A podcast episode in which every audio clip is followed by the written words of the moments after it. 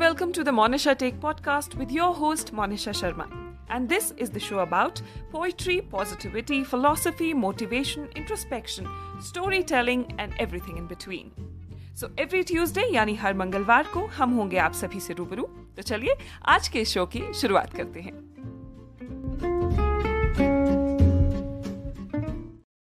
This podcast was created on HubHopper Studio. If you wish to start your own podcast for free, visit studio dot hub hopper dot com or download the mobile app on the Google Play Store. HubHopper is India's leading podcast creation platform. Start your own podcast and get your voice heard across platforms like Spotify, Gaana, Google Podcasts, Wink Music and more.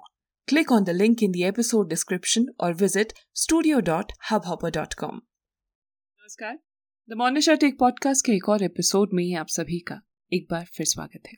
तो जैसे कि आप सभी जानते हैं कि मंगलवार आ चुका है और वक्त हो चुका है एक और कहानी का.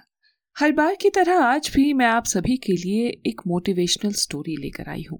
देखिए, इन सभी मोटिवेशनल स्टोरीज का आप सभी तक पहुँचाने का मेरा मकसद केवल इतना होता है कि मैं आप सभी को जीवन में चल रहे हर तरह के उतार चढ़ाव के बीच छोटी छोटी इन कहानियों के माध्यम से संदेश दे सकूं, आपको प्रेरित कर सकूं या कुछ देर के लिए ही सही आपका ध्यान उस मुश्किल वक्त से हटा सकूं. इन कहानियों के माध्यम से मेरा प्रयास केवल इतना रहता है कि ये पाँच सात मिनट की कहानी सुनने के बाद आप कम से कम दस सेकंड के लिए ही सही जीवन की इन सच्चाइयों के बारे में सोचेंगे जरूर. देखिए, ये कोई ऐसी फिलॉसफी या इस तरह की कोई सीख नहीं है जो हम नहीं जानते हैं, लेकिन ये सीख ऐसी जरूर है जिसे हम जानते हुए भी अक्सर भूल जाते हैं या फिर नजरअंदाज करने लगते हैं.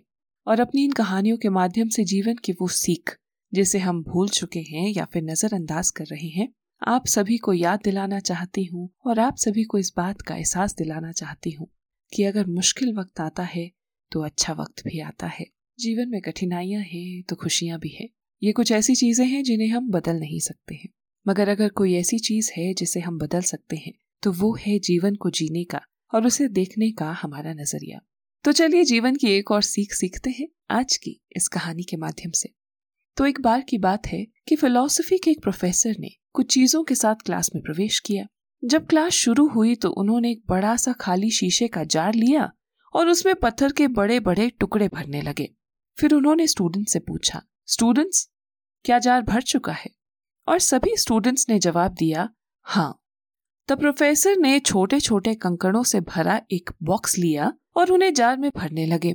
जार को थोड़ा हिलाने पर ये कंकड़ पत्थरों के बीच सेटल हो गए.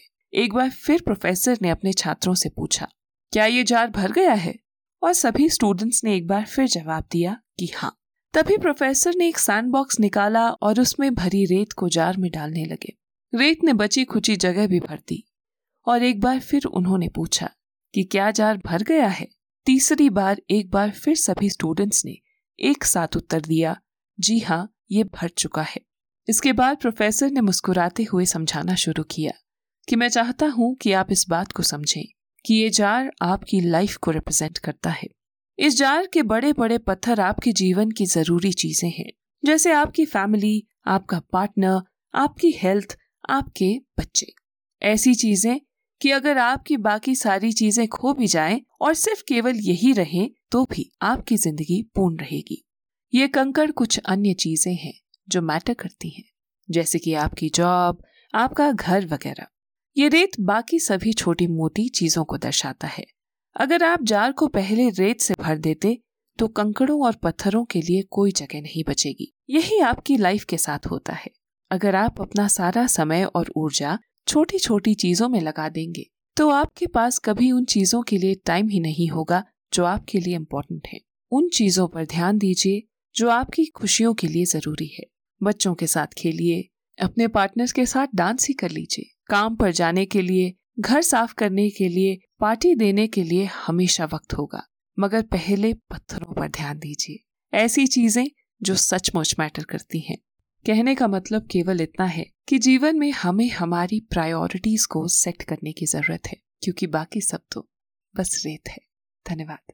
तो दोस्तों, ये थी आप सभी के लिए आज की कहानी. उम्मीद करती हूँ कि आज का ये एपिसोड आप सभी को पसंद आया होगा.